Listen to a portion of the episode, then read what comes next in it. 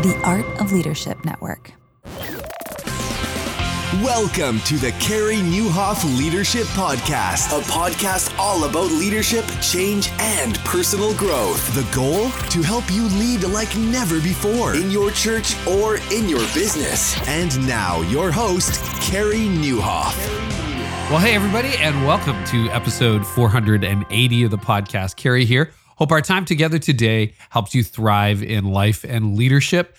Today's guest is none other than Bob Goff, and we're going to, well, go places that I've never heard him go before. Uh, the world of notes. If you ever listen to a guy like Bob, you're like, how do you have so many stories? He tells us how he keeps notes, how he keeps track of all of that. And we also talk about overcoming insecurity. Bob talks about his and on being unreasonably available. Yeah, what is it with that cell phone thing where millions of people have a cell phone number? We'll talk about that. Also, uh, brought to you today by the Art of Leadership Academy. You can go to the artofleadershipacademy.com today to get access to a growing library of premium on demand courses, monthly live coaching hosted by me, monthly training, and a community of top tier leaders, and by Pro Media Fire. If you're looking for a new website and great social media in 2022, check out Creativo. For a limited time, listeners of this podcast can receive a lifetime founders discount simply by going to creativo.org slash carey. Well, uh, so glad you're along for this episode. And uh, yeah, still got some sinus issues, as you can probably hear. Hopefully, the interview will be a little bit better. Did that on a different day. But anyway, uh, hey, we ship rain or shine. And uh, like a lot of you, sometimes you go to work when you're not feeling 100%. And that's me today but uh, really glad to be able to share this with you. Hey, if you haven't yet left a rating and review on this podcast, would you do that? We're well over a thousand ratings, but I would love to get yours. And wherever you listen to this podcast, just drop in a rating and review. We try to read them all, and we're just so grateful for you. Well, tell me if you can identify with the challenge of leadership. So, I graduated from law school, had no idea how to run a law firm. They didn't teach that. I graduated from seminary, no idea how to run a church. And that's why I've founded and opened up starting this month the Art of Leadership Academy. We announced it last week. It is an online learning community. It's got every course I have ever produced in it, all included. It's got strategies and a connection among so many top tier leaders. Uh, I'm in the academy as one of the community leaders, but you should see the stellar lineup. Between qualified experts and peers in the community, the insights, thoughts, and strategies you will get that are being shared every single day are vital to anyone in a leadership position. So if you're ready to take the mystery out of leadership, get access to all of my online courses, a top tier community, live monthly coaching, and monthly team training for your staff. The moment you sign up at the artofleadershipacademy.com, you'll get access to all of that. So that's the artofleadershipacademy.com, and you can learn more and you can get in on a founder's price right now and get instant access at a shockingly low price. We will see you in there. That's the artofleadershipacademy.com. I'm so excited for that. And what if you could have amazing social media and a website for less than the cost of a Starbucks each day? The good news is you can with Creativo. Creativo is a brand new all in one outreach, creative outreach program to easily manage your website and social media. So, when you get Creativo, here's what you get you start to look amazing online, a great website, great social media. You save time by managing your social media and websites in minutes, not hours or weeks. You can save money at a very affordable price and utilize cross platform management in iPhone, Android, and desktop with the same experience. Creativo is great for churches, nonprofits, schools, and entrepreneurs to manage your social media in minutes each week. For a great new website, check out Creativo. For a limited time, listeners of this podcast can get a free lifetime founders discount by simply going to creativo.org slash carey. That's C-R-E-A-T-I-V-O dot org slash carey for all your social media and website needs in 2022. Well, I'm very excited to have Bob Goff on the podcast. For a lot of you, he needs no introduction. He's a former lawyer, a New York Times bestselling author, and uh, well, he is also the founder of Love Does. And without much more ado, let's jump into my conversation with the one and only Bob Goff. Bob, it's good to have you back. Welcome. Thanks a million. It's like coming home to a, a place I've been invited, can smell the cookies in the oven. That's great. Well, I want to catch up. It's been a maybe a year or two since you've been on the podcast last time, but you've started a number of things over the last few years. You see, it's always shifting, it's always changing. It's never the same with Bob. Uh, but bring us up to date with the Oaks. Uh, you're doing well your podcast, which thank you for having me on with my beautiful wife Toni. Oh, we love uh, that yeah, your writers workshops that you're doing, and you probably got like 28 other things that are occupying your time. Yeah, we give us an update. Wonderfully yeah. busy, um, like kind of family stuff. I'm a grandpa three times over. Um, I've just been uh, try to that kind of funnels into the idea of having a place nearby. So we bought a 300 acre uh, thrashed camp, and then we started working on it. And we put in a vineyard. And I don't drink wine, but it just seems so biblical. So I we put in a fifty thousand bottles a year. Like we didn't mess around. Uh, the thing about this wine, I found out the first year there's no grapes, the second year there's bad grapes, and the third year uh-huh. there's usable grapes. And then you have to put them in a barrel, evidently, uh, uh, for another three years. And I'm 62. I'm like, let's get the show on the road. I like fermenting it. I like the labels, the cork, everything except the taste. I'm like a Dr. Pepper guy. Um, then we uh, started an equestrian center. We have 27 yeah. horses there, uh, which is wow. so fun. And there's one which is actually the great great granddaughter of Secretariat, and it's going to have a foal. So I'm told. So a baby horse is going to emerge from this this next week. And I'm like, I've got the rubber gloves. I'm like, I want to catch that thing. we are going to bond. I have fainting goats. Have you seen those, Carey? Uh, have just oh, on YouTube. Fainting goat. Yeah, yeah. You make a noise and they tip over, kind of like Sweet Maria. So um, they not the goat part, but the tipping over part. But like, there's it's just been this really wondrous place, and the whole idea is uh, to bring the party to me rather than me leaving everybody because I really, since the earliest I can remember, I wanted to be a grandpa. I just don't want to miss a mm. minute of it. So I'm just out there, I bet four or five days a week. And Love Does is still doing stuff. We're opening up in a yeah. couple weeks. We'll go to Israel and open our next two schools for Palestinian kids one in Bethlehem, one in Nazareth. Um, we've got a, uh, a, presence now in Uzbekistan and to help us with our uh, girls' school in Afghanistan. Um, so wow. there's some strategic reasons to be over the border, uh, but adjacent. Um, and uh, we've got things in Armenia, and it's just been a really fun time. So we're staying busy. And then the thing that I think I like the most is um, that we're in San Quentin still. We're doing yeah, uh, some yeah. stuff domestically. We've got food programs here in San Diego to, of all things, so we've we've got 500 Afghan families that we're able to learn from, uh, and then maybe 100 prisoners at uh, San Quentin that we're learning from as well. So uh, this has been a really interesting period of time. I'm just so glad did we get to catch up. Yeah, you know, Bob, and this is the thing that gets me. I mean, uh, we'll talk about your new book, um, Undistracted. But, you know, you say it's a book full of stories, and I want to ask you why that is uh, in our conversation today. But I read two of your stories, and I'm like, okay, that's like what most people get in a lifetime if they're lucky.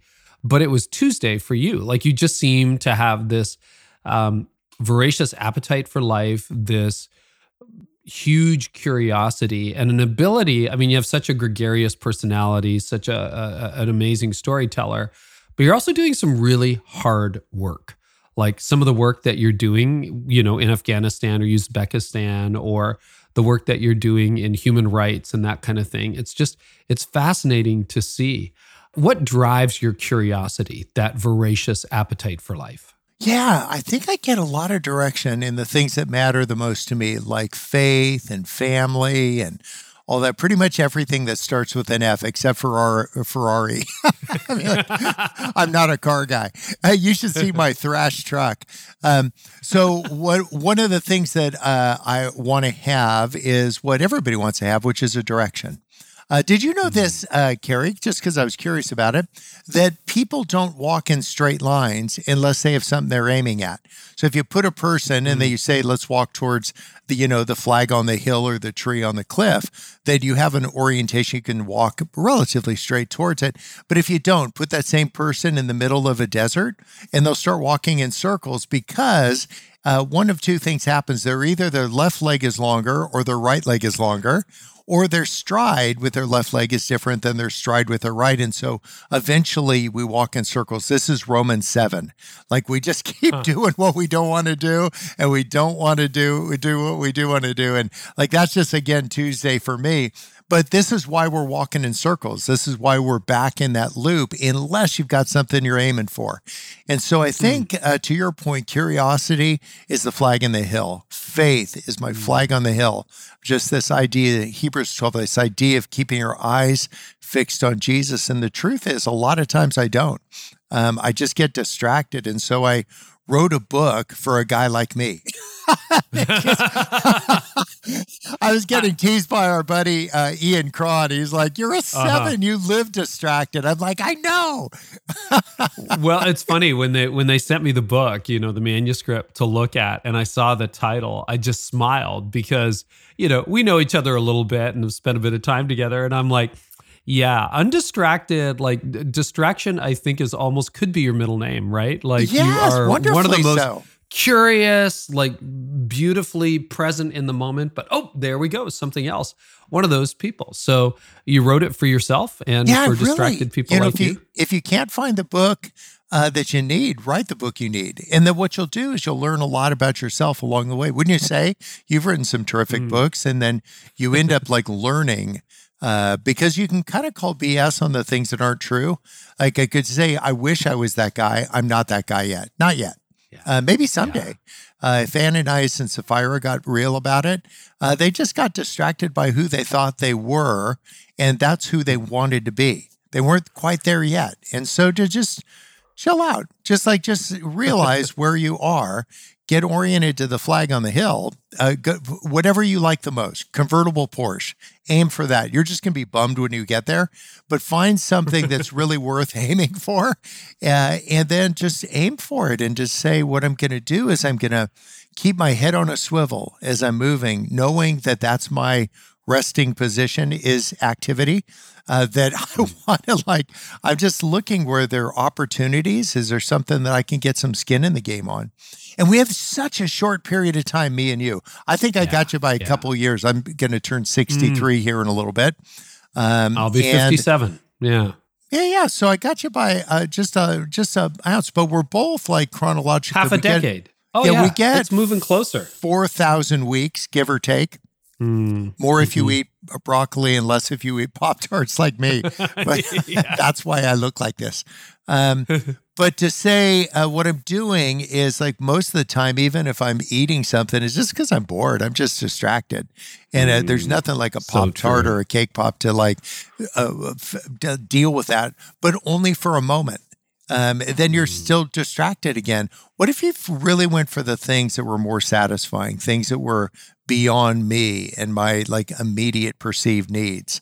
Um, to say, what does it feel like to be me? And then ask another question What does it feel like to be someone who's around me? Um, husbands, mm. I'm talking to you.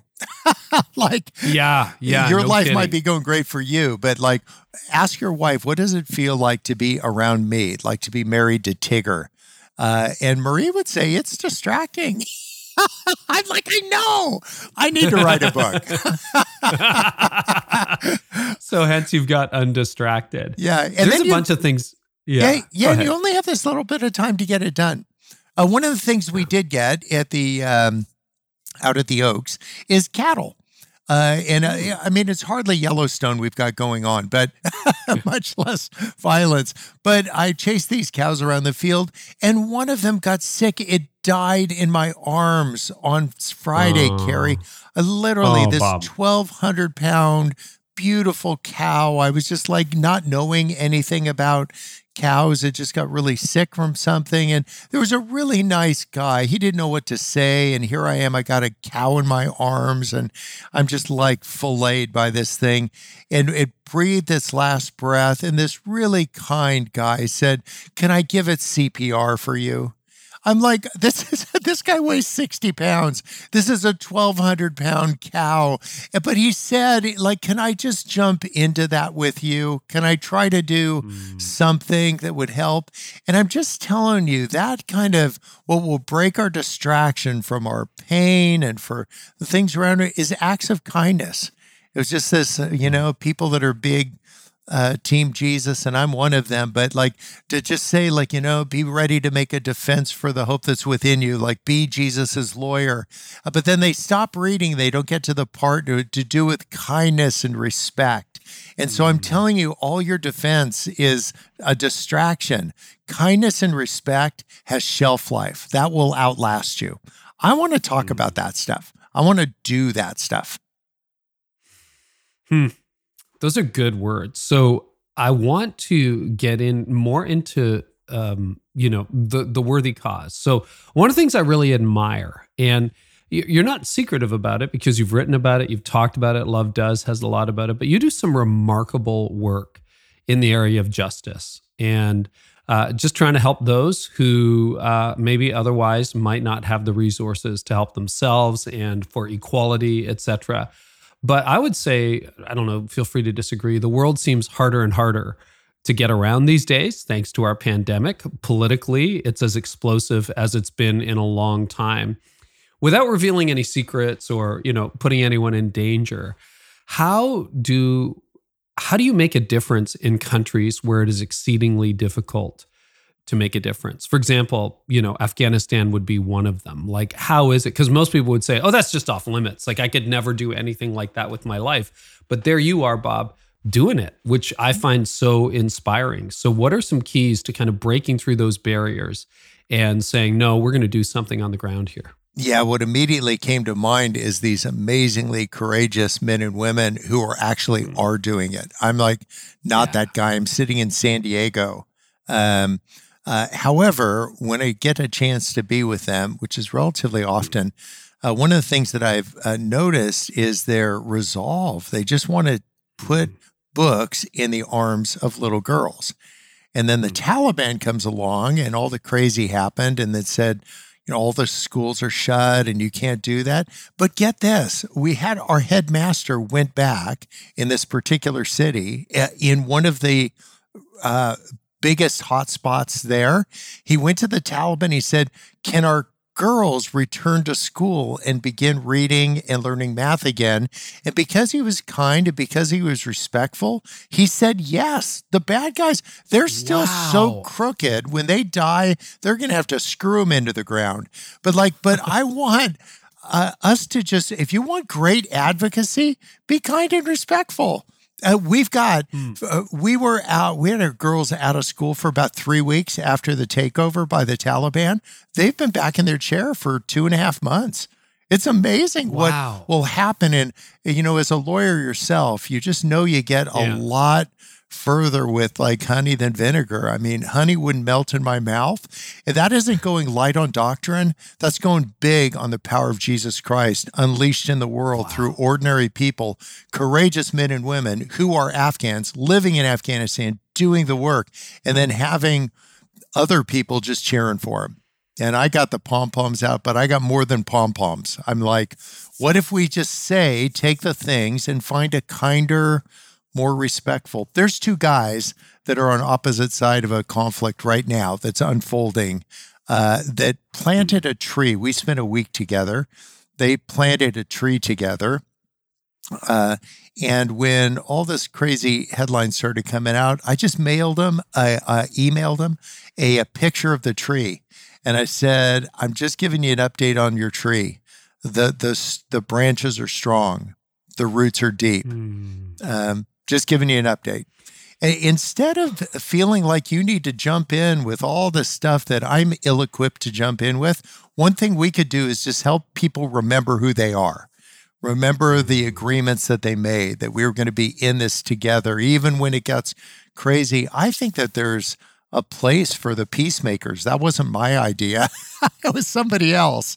Uh, and to say, like, what if we do that instead of getting distracted on being right about who's this and that and all that, to say, I'm not an umpire, I'm a base coach right? I'm just saying, mm. run your race. I'm thinking Hebrews 12 with endurance, keeping your eyes fixed on Jesus, the author and perfecter in faith. But if for somebody else to just run your race, that's awesome. Run your race, man. Pick a flag mm that's worth running towards. Don't go in circles. Wow. I want to get into um, sort of your craft of, of storytelling because I'm pretty amazed by it. You know, I've I've read some books on distraction. This is a very different one. And I think you say in the introduction, hey, this is mostly stories with a few principles thrown in here. And we're going to talk about that. talk about the, and, and, and you're fabulous at storytelling. Is that true? That's what you wrote, right? Yeah, that's totally true. I mean, I was as you were reading, I'm like, that sounds like something I'd say, and then I was thinking, if you could see what's going on in the cloud bubble, you'd say, like, buddy, don't operate heavy equipment, because I was like, that's ex- that's exactly my perspective. And I'm like, wait, this is you're reading from the book. Yeah, that's exactly how I feel about it. uh huh. Um, and, and, again, it's one of those things. I'm more of the bullet point guy, so I'll, I'll think in principles. And you have more stories in one book than most people have in a lifetime, but you credit it to note taking you say you take voracious notes oh, and you encourage totally. people to do the same. You don't? Okay, tell no, us no, more. No, no, no. I Maybe do. I misread like, it. I'm oh, you just do. like okay. Mr. Note Taker. Yeah. So I'll I'll take down things that you've said. I've done it. I've listened to your podcast and I'll go like, wow. I'm careful not to start farming what you're saying as a mm-hmm. way to honor and respect you. I don't want to take sure. your idea. Not that it's you know uh, intellectual property. It's just be cool. Oh, yeah, yeah. Just don't farm somebody else's idea, but but be inspired by that. Think is there an adjacent idea to that? Is there something that you've said that pings something or knocks something loose for me? And I'll take notes on that and I'll start thinking I'll, I'll spin that puzzle piece. And the idea of storytelling, it says that's what Jesus did. It said he never spoke to anybody without telling him a story. And I love that. Yeah. I don't forget if it's Matthew 13 or 15, but it's one of those two. Uh, and what if we're that guy, like that gal, like just be the person that's always looking for that that thing where I could learn a little bit more. It's the kind guy that said, "Could I give your cow CPR?" you do not want to put your lips on this nose right now. Um, but to say like the, the, capturing the moment, what it felt like, what it, what it, we uh, have an excavator and uh, I don't know, what do you do with a 1,200 pound cow? Like you just, we did this big hole and we picked them up as gently as we could and put them in the hole. And there's a little hmm. girl that is up there at the camp. She's kind of the mayor of the camp. She loves this cow. And I had to explain the cow isn't here anymore. Um, and so we had a little service and we said some nice words about the what a great cow that cow had been. Um, and then later that afternoon, she, I think she'd completely forgotten. She'd moved on. She had complete closure on the cow. And then, Carey, I realized I'm the cow. like, oh so, and I've got a, a, bullet point for you listening. You're the cow. Like, and yeah, so exactly. What are we going to leave behind? Uh, to say, mm. Bob, that Bob, he was one fuzzy guy. Like he was fun, but I want to leave a little bit behind, not because Jesus needs our efforts, because uh, I ask him every day if I can help him out, and he keeps telling me no. Uh, what he needs is our hearts. Uh, that's his desire. Yeah. When you when you keep notes, because we've talked in a previous episode about you know your work in law, which you don't talk a lot about publicly, but you won a lot of cases in law. I had a very successful law practice when you take notes and and I'm I'm trying to connect things and if they're not connected let me know. But you know, one of the keys to being successful in court, I think, as briefly as I worked in that, is you better be prepared. You better know your case. You better know the other side's case. You better know what the judge is thinking. Notes can be very helpful. On the other hand, I think really amazing things happen to all of us, but we don't remember. And a lot of those stories in your book are they just implanted in your memory or have you got notes of them and it reminds you oh this reminds me of the time that you know i jumped out of an airplane and this reminds me of the time that richard said this and this reminds me of the time uh, i'm thinking about that because i really believe that better note taking is important and i just want to exegete that a little bit more Oh yeah, yeah. So I have uh, a Word document. After you get more than four hundred thousand words in it, it becomes cumbersome. It just you get that spinning wheel of death uh, on, on your laptop. And so I have a series of Word documents. I have 1.8 million words written down about five or six at a time. You do the math, that's a lot of entries. Uh, because I send myself maybe 150 emails a day. I'm like, him again, block. but uh, it's something that happened. It's something you said. It's the cow died. It's the chicken got away. It's the the guy that the roots are deep and the branches are strong. And uh, but all I'll, I'll send myself these little crib notes, and then in the next morning, I don't have a quiet time. I haven't had a quiet time in 30 years. Uh, mine are really loud. What I'll do is I'll say, I'll go like full Apostle Paul, I'll say, I want to check this against scripture. And to say, I know it sounds right, but is it really true? Right. I did an Instagram post this morning. I was watching the clouds like the fog clear, and it just reminded me that idea about things could get foggy. Uh, they just, and then I was thinking about that verse in First Corinthians about how we see through a mirror dimly, but then face to face. And so drawing those connections to your point about note taking, this is uh, George Lucas. Um, so I, he's, I was gonna get there. isn't that great? Yeah, yeah. So he's writing Star Wars at the same time he is scoring American Graffiti, and you find a scene by roll number and dialogue number. And he said, "Where's the scene?" And it was roll two, dialogue two in American Graffiti, and he wrote down R two D two. The rest is history. So what you're doing by capturing the node is you're spinning that puzzle piece. You've moved along and you're like off to the next thing, but that puzzle piece is still still spinning. And what I hope we can do, if faith guides your steps, and it may not, but uh, but if it does guide your steps, that you'll connect that with a scripture that lets you know that's true. Did storytelling come naturally to you as a child, or is it something you've intentionally worked on? I feel like I was a consumer lifetime? of good stories. Like I'd hear, you're a storyteller. Like you'll tell a story about something, I'll just go like, actually, I can connect with that. That makes it more memorable. Like somebody tell me how many boats are floating in the sea, Galilee. I could give a rip. I don't care. I somebody could tell me a bunch of words in Greek and the phileo and what agape and uh, just tell me when somebody did a selfless act of love to you. I'll remember that, and you can lose all the rest. It's not that it's unimportant; it's just not important to me.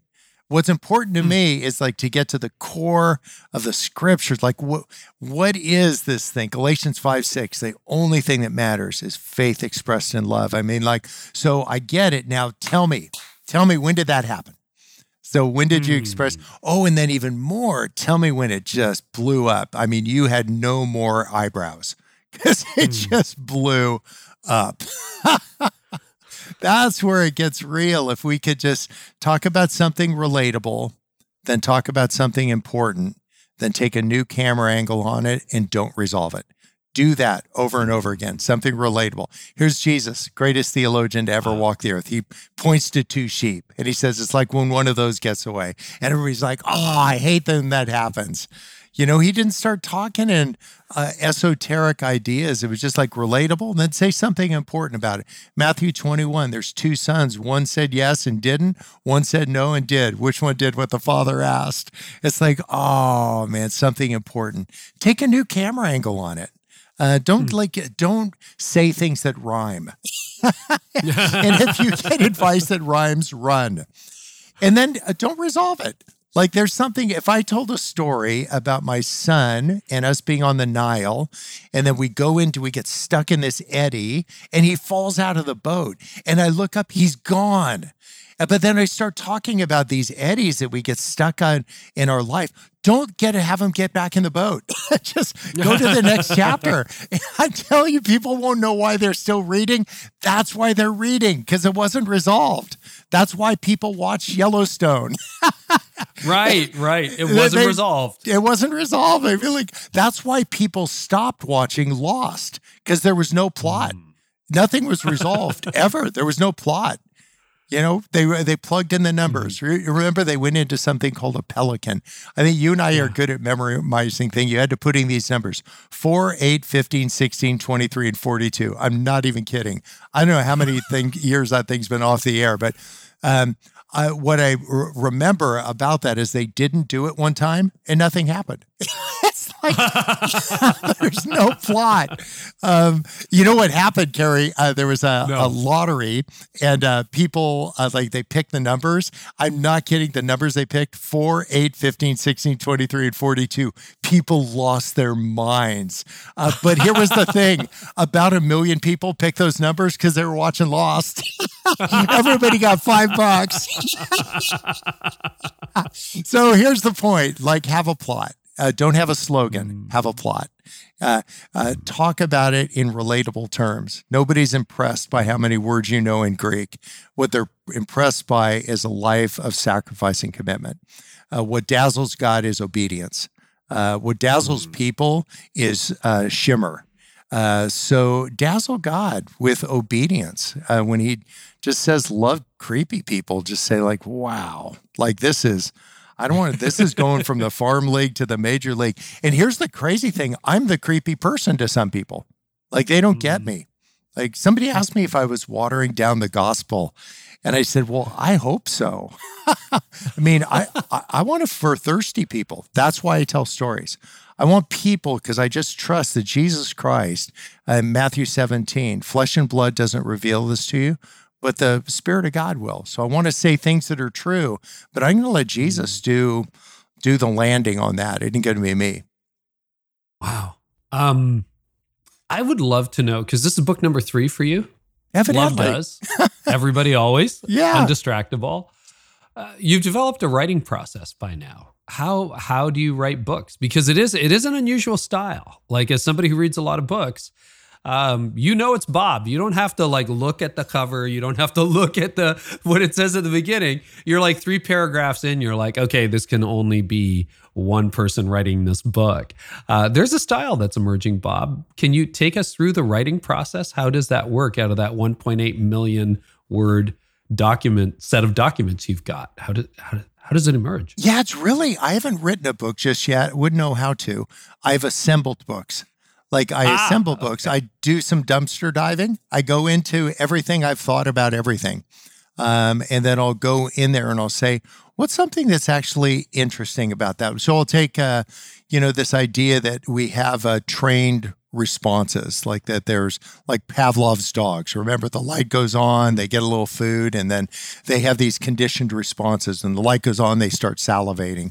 Uh, you know, interestingly, in the Battle of Leningrad, they ran out of food. They ate Pavlov's dogs. kind of a saddy. I bet they didn't see that coming. Um, but but what I want to do is find something interesting and then say something important about that. Not just a way to tickle people's ears with loose doctrine. Paul said, "Don't do that," but to actually engage people with their life. Don't make it about you. I try to uh, think of using words like me, my, and I. You get the first one for free, like I was, or uh, but use words like we, us, and our. Because the truth is, if you write a book and say me, my, and I a bunch of times, then it's like watching somebody else's vacation pictures. Like, I'm glad you went to Maui. Uh, I'm not mad that you went to Maui. I just like whatever. Um, but if you make it about their trip to Maui or their trip across the street, if it's about we, us, and our, that matters. And so in the writing process, I'm constantly doing that. I try to like quant- uh, think it's like 20 bucks every time I say the word I uh, because it's actually costing us a ton. It's costing us their attention. They will become distracted. Um, and so, what about in our conversations? Philippians two twenty. Like, uh, I'm I'm a Bible verse guy. People wouldn't think I'm a Bible verse guy because I don't No, put Bible are. verses in my books. Because I'm writing it for the guy at the tire store. I'm just saying, if the guy he's not mad, he just doesn't go to church. He is church adjacent. He's not mad at the church. What's there to be mad about? It's a steeple, a bunch of bricks, mostly in place. Um, he just doesn't like the people that are in the church. And so I just want to say, you know what? We're those people. Like we're just fallible and we have all these picadillos. And so what I want to do is like make people thirsty. If I had a church, I would hang a salt lick at the end of each pew. Like I just want people thirsty for the word of God. I want them thirsty for more meaning and more availability to one another in their faith. Like get the salt licks out. People at your church that will blow their minds. it's like, what's up? hey, I take a lick. It was actually unsanitary and everybody will get COVID, but you get the idea. I get the idea. So usually in a lot of focus books are about eliminating disruptions, right? So you get into the zone, and I've, I've written some stuff in that space too. But as you admit in the book and have said publicly numerous times, you've given your phone number now to over a million people.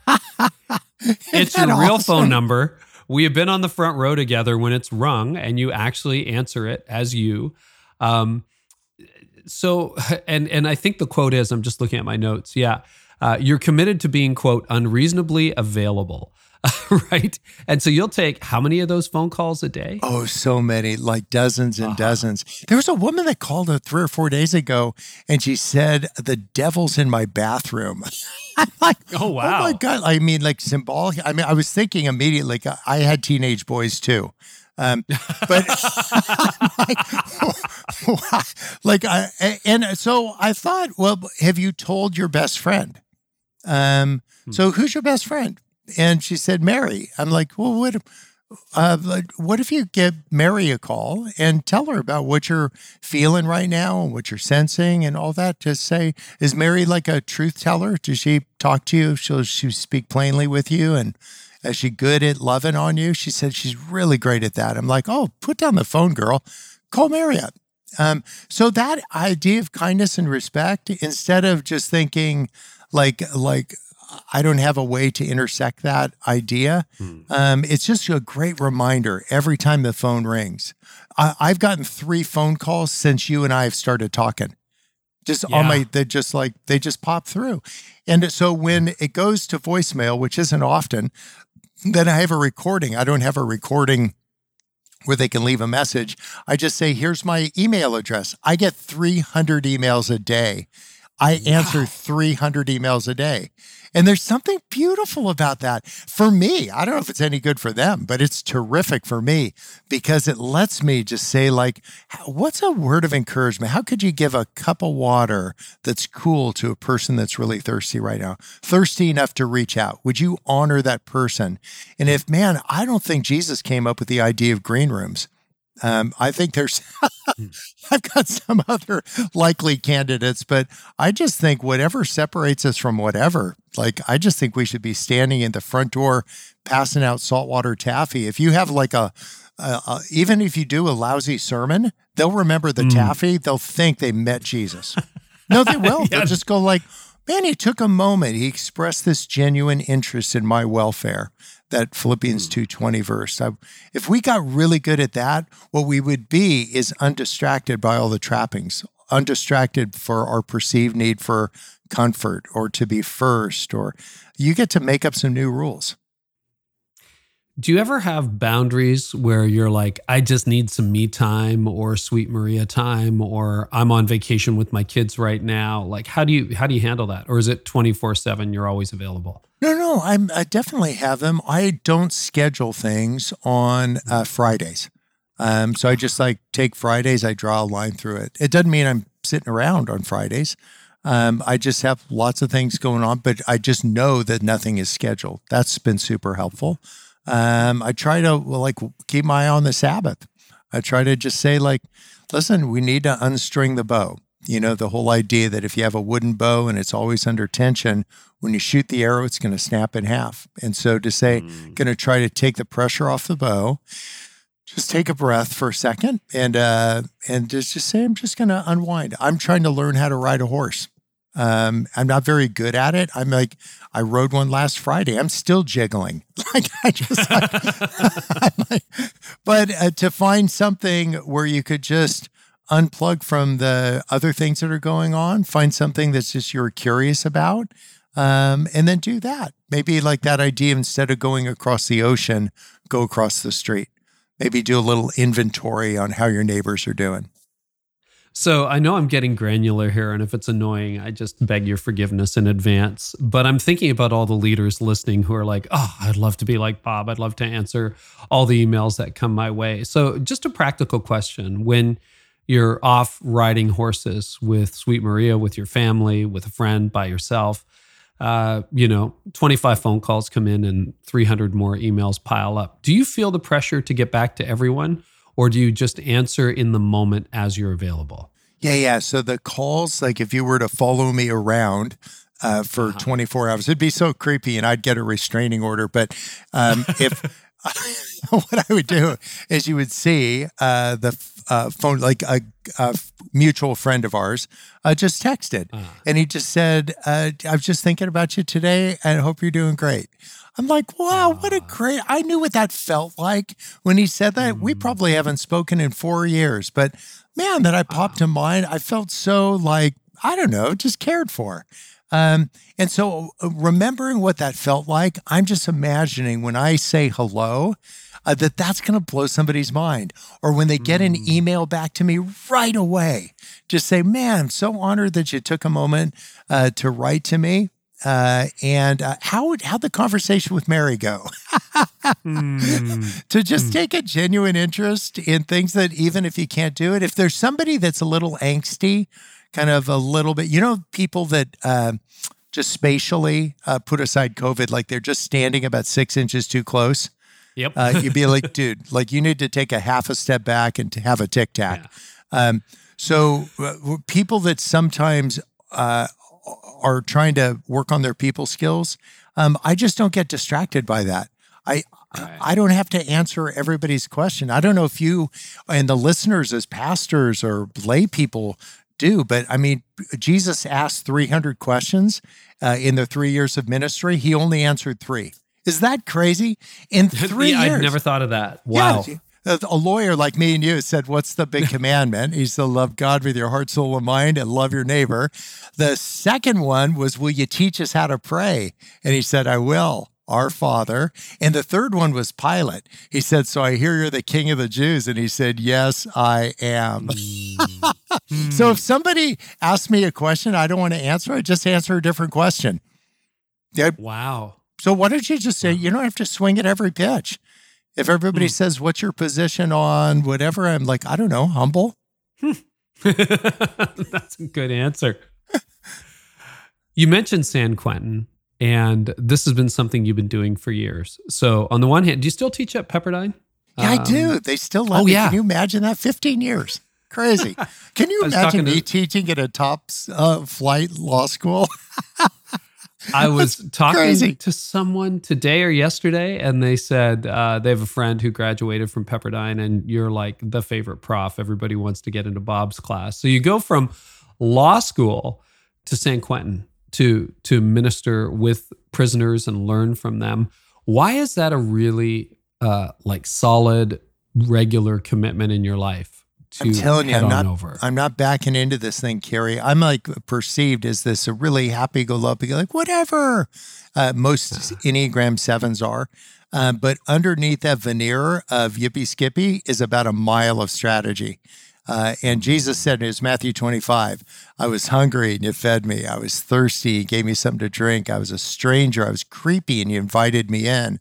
I was sick and you covered me. I was naked and you clothed me. I was in jail and you came. So, like, that's it. Like, you want to meet Jesus, you got to meet them. Um, and if you're not meeting them, you ain't meeting Jesus. You're, you're learning about Jesus, but he said, You want to find me? Find them. So that's been the mm. strategy. And when you said, I was like wordsmithing in my mind to minister, uh, I'm the guy that's, mm. I'm not just being gracious. Like literally, I walk away from there saying, like, there's a guy named Reggie um, that, uh, He's amazing. He wrote a he hand wrote a letter to Sweet Maria Goff and invited her to San Quentin. I can't get her to go to Taco Bell with me because he, he, Reggie has been in San Quentin for 22 years. He's not up for parole for another 30. So uh, this was more than a parking ticket. He started growing his dreads when he got put in prison. They are to hmm. his ankles. Like Reggie is just this amazing guy. And the fact that he sat down and hand wrote a letter to my wife, who doesn't go to a lot of places, uh, she said, I'll go. like I'm telling you, I think that's what happens when you care. I'm trying not to cuss here. When you give a genuine interest in people. Yeah. like yep, when you I hear just where you're going. care. Like I want to be that guy. And so seeing what they've done, uh, and then they are able to access. There's another guy there named Chris. His problem is that he doesn't like uh, prison food. okay. He's got a bigger problem. He's in there for life. So you're either going to drop some pounds or deal with the problem. And he's figured out a way to hotwire his little uh, cup that like he warms your coffee. Uh, so mm-hmm. he cooks in his uh, cell. What a bad idea. This is bringing to mind every like fiery thing where the door is shut and they can't get out. Well, I asked Chris, uh, what's the coolest thing you've ever made? He said, I made a cheesecake in my cell. I'm like, are you kidding me? How do you make a cheesecake? And he wrote it out longhand for me. It's just right across the room. What you do is you have to get, there's a guy named Big Eddie that works in the uh, mess hall. Got to get five uh, sticky buns from Big Eddie. then you tear them up, and then you need a cup of butter. So what he does is he tells all of his buddies they take that little square of butter. Oh, uh, yeah. For, eh, they all go to his cell afterwards and drop off. It's nasty, but he's got his butter. And then he needs uh, cream cheese. Uh, and there's uh, there's uh, the folks there that gets uh, bagels and cream cheese. And for one dollar, uh, he can buy from these guys five of those little cream cheese shooters, and eighteen of those is two cups of cream cheese. Once you're all done, there's no like utensils because you'll shank somebody. So once you're done, you like mix it all together. He cooks it on his little hot plate. Prison cheesecake, cheesecake his ingenuity was so inspiring to me. And I think of what are all of the things that I have available to me. And I'm just like, mm. could I use those to make something beautiful, to figure out what it is that uh, like is really bubbling up inside me? If that guy can make a cheesecake in a 130 year old prison cell with one outlet that's six feet wide, 10 feet long, and two guys that weigh 240 in it, a bathroom, a sink, and everything they own, I can find a way to like help somebody. Like I can find a way forward too. Uh, so every time I go, Carey, to uh, San Quentin, I just go and I take notes and notes and notes. You can't carry stuff in there. Uh, so I bring a pen that let me do that. And I just write all over my palms. Uh, it's like having a Palm Pilot. I write all my notes and then I get out. I look like I'm tatted up because it's up my arms and all that. And on the flight home, I'll just write all the things I learned from Chris, the guy that doesn't like prison fruit, from Reggie, the guy with dreads down to his ankles. So, oh, it's been beautiful. And we're starting a scholarship program. Isn't that awesome? We're sending these guys to college. Um, no way. So they can't leave. So we're going to do the like version. No, no, like uh, like a bedspreads like tied together over the wall. But uh, but to say, I don't know. I just want to take a genuine interest in people, mm. and then I'm the big winner. I understand more about my faith. I understand more about my selfishness. I understand more about my hopes and desires, and I see their ingenuity, and I think, gosh, like what might be possible for me. Hmm. It does seem sometimes because I had that written down to talk to you about today. Like there are two Bobs, and you went there first. So there is the whimsical storytelling, jovial, laughing Bob who's like, ah, what caper are we going to get into next?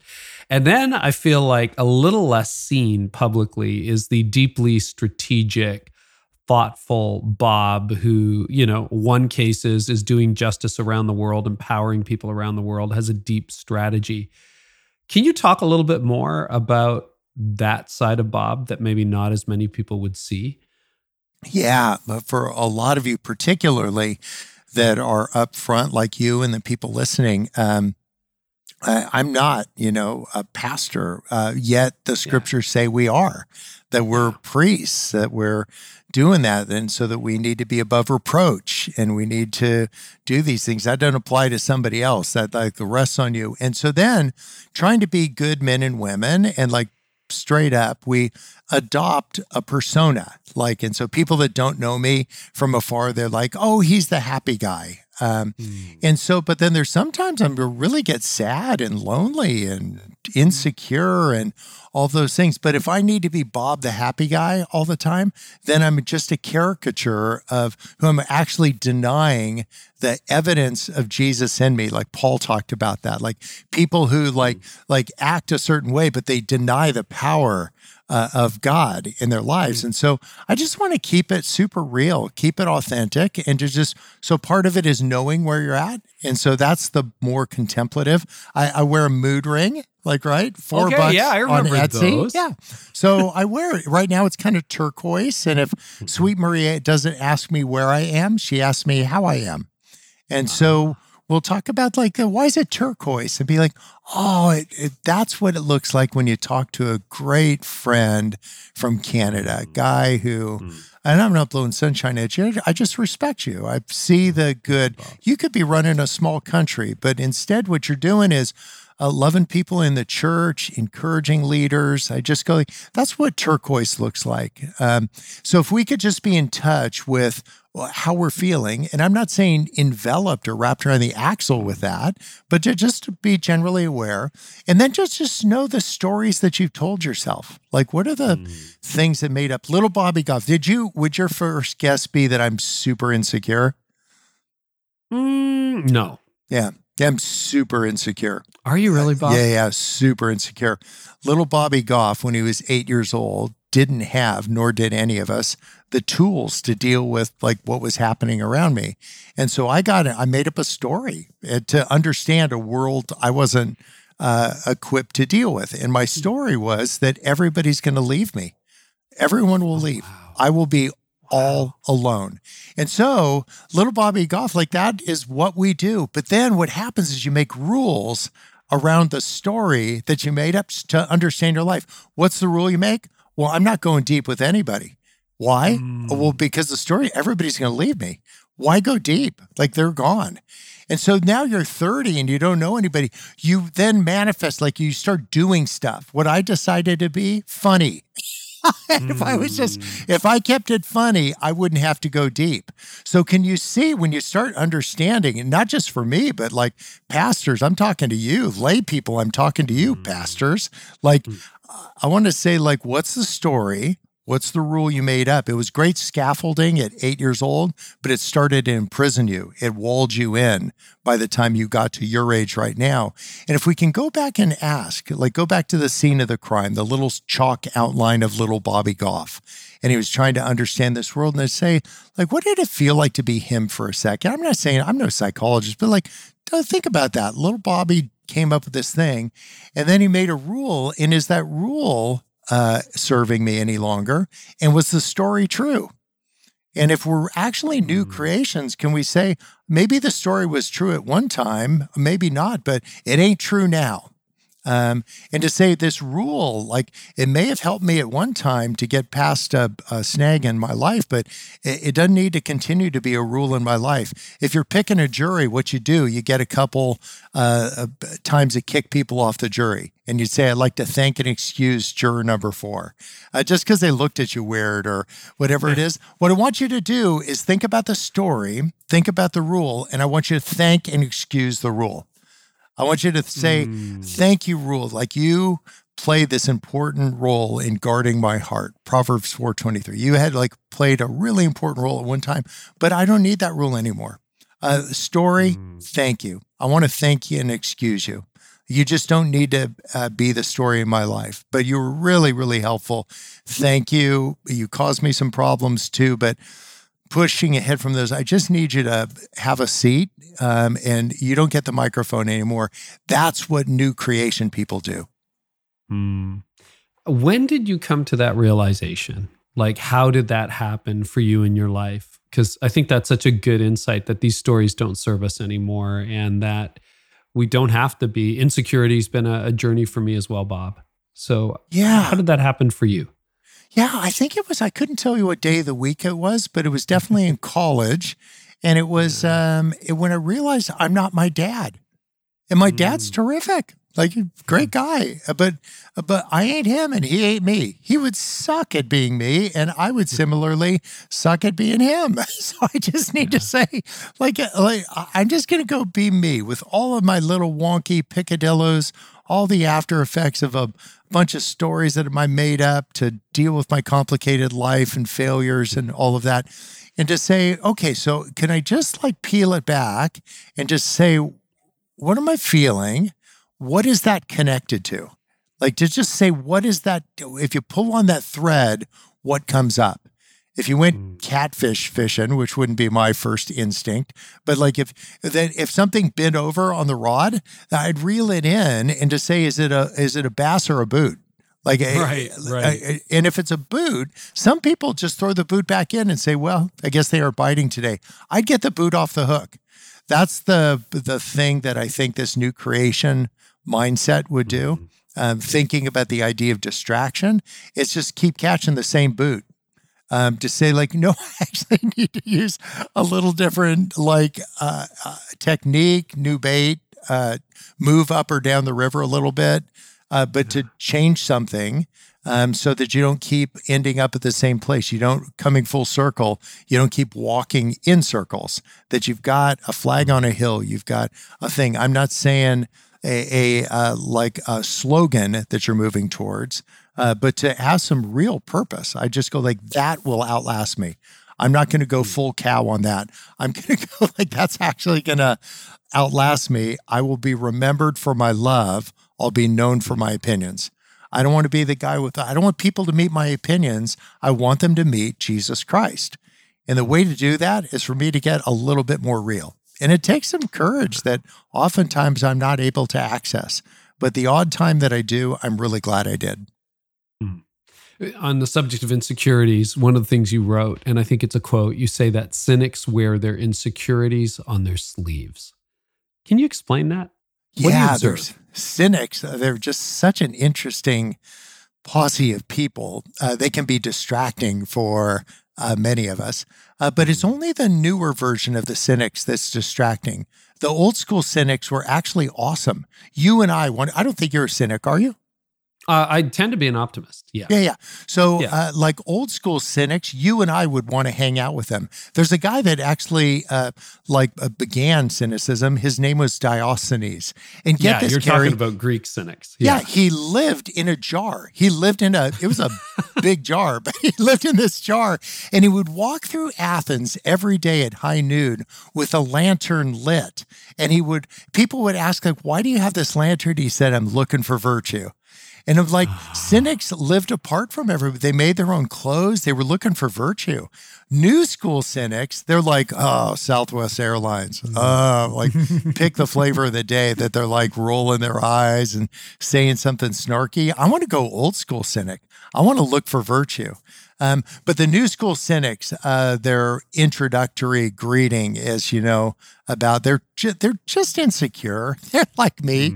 They just I cover my insecurity by being funny. They cover their insecurity by being cynical. Um, and I think I want people to just that can be a big distraction for the people around you. I want to uh, greet people with this whole idea of what's possible or the thing you learned today. Or I just like uh, would come home and it seems corny to say it this way, but each around the table we say, "What did you learn today?" Um, and to ask those questions of each other and to like just be curious about stuff. Get a magnifying glass out. You don't need to burn ants. It's like actually really uncool. Um, but to just say, I looked closely at something today and this is what I saw. Give these to your kids. Give them magnifying glasses. Uh, before dinner or before dessert, I want you to go look closely at one thing and come back and tell me what you saw. And just like that, like they'll remember that. That will outlast you, cow. Like it will. I'm not calling you a cow. I'm just using Oh, I get it. metaphor. But like, get it. it's like that's gonna be. My dad was so nuts. He used to. My mom was so. I, the thing I remember the most. It's always those really endearing things. So I want mm. you to do this test, pastors and friends. I want you to take away what you're known for, and whatever's left is who you are. So take away Carey, the mm. leadership guy, and the pastor, and the lawyer, and all. What take away the stuff that you're known for, and whatever's mm. left is who you are. Take away Bob the lawyer, uh, then maybe a Bob the author. Take away Bob the author. What do you got left? And I, I just like it's such a good vetting to say, It is a What- great vetting. yeah, Yeah. Yeah. Um, you tell an amazing story about all access passes and uh, being given tickets to this concert. And uh, I don't want to blow the story. You'll tell it well. But it really got me thinking about self limiting beliefs that we can do more, we can accomplish more. And not, not even in like, oh, look at me, look at my resume. I'm talking about like what you're saying, you know, after Afghanistan gets taken over by the Taliban and the US leaves, it's like, well, let's just go and ask the Taliban whether these women can study. And he says, sure. Like most of us would have just checked out and said, well, this is impossible. Time to go, pack up, go home, and uh, and so on. And so, can you talk about the idea of all access passes and needing to get rid of the self limitations?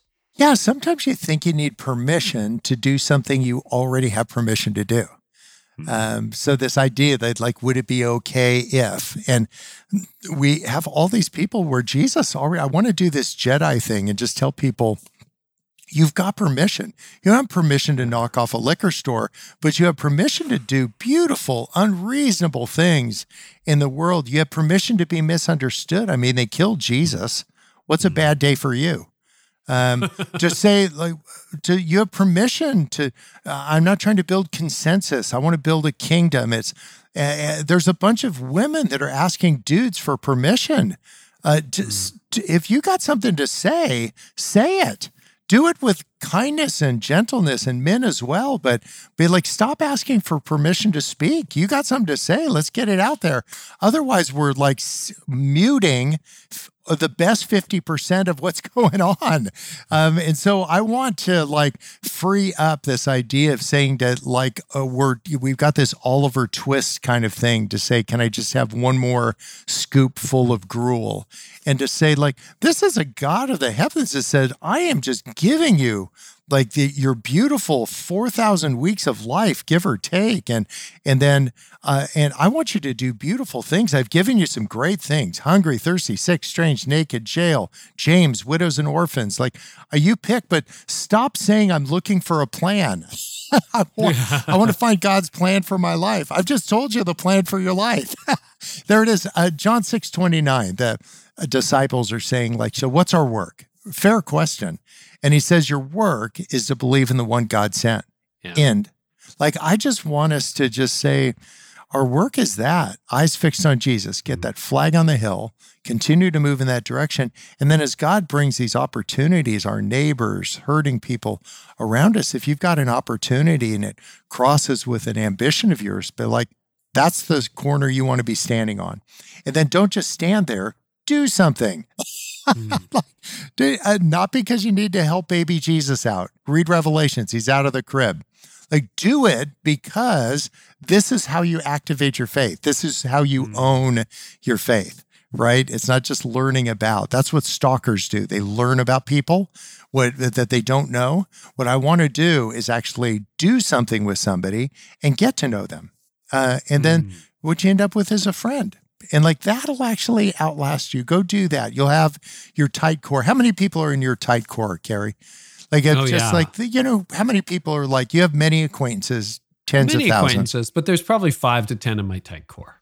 Yeah, Like, yeah. so Really, just who know everything. Yeah. yeah, why not like send if you're listening, send a text. Don't agree with me. Let's take agreeing with Carey. I agree with a lot of things he has to say, but just take agreeing off the list.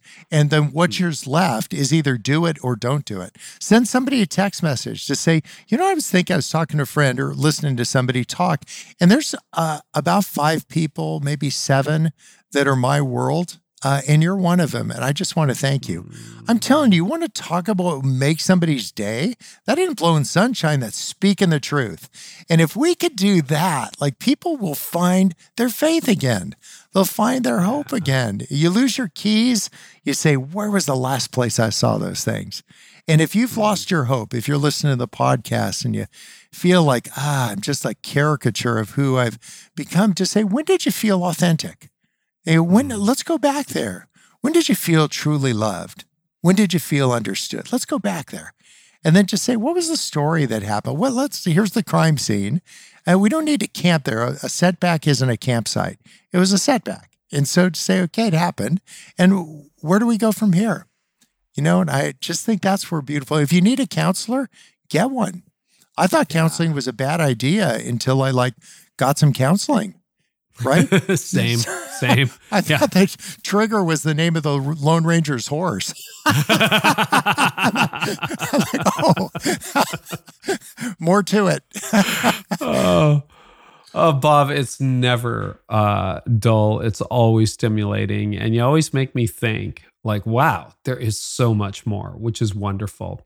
If there was anything else you want to share with leaders, what would it be? Anything else come to mind that you just want to encourage people with or challenge people with, or uh, as we wrap up?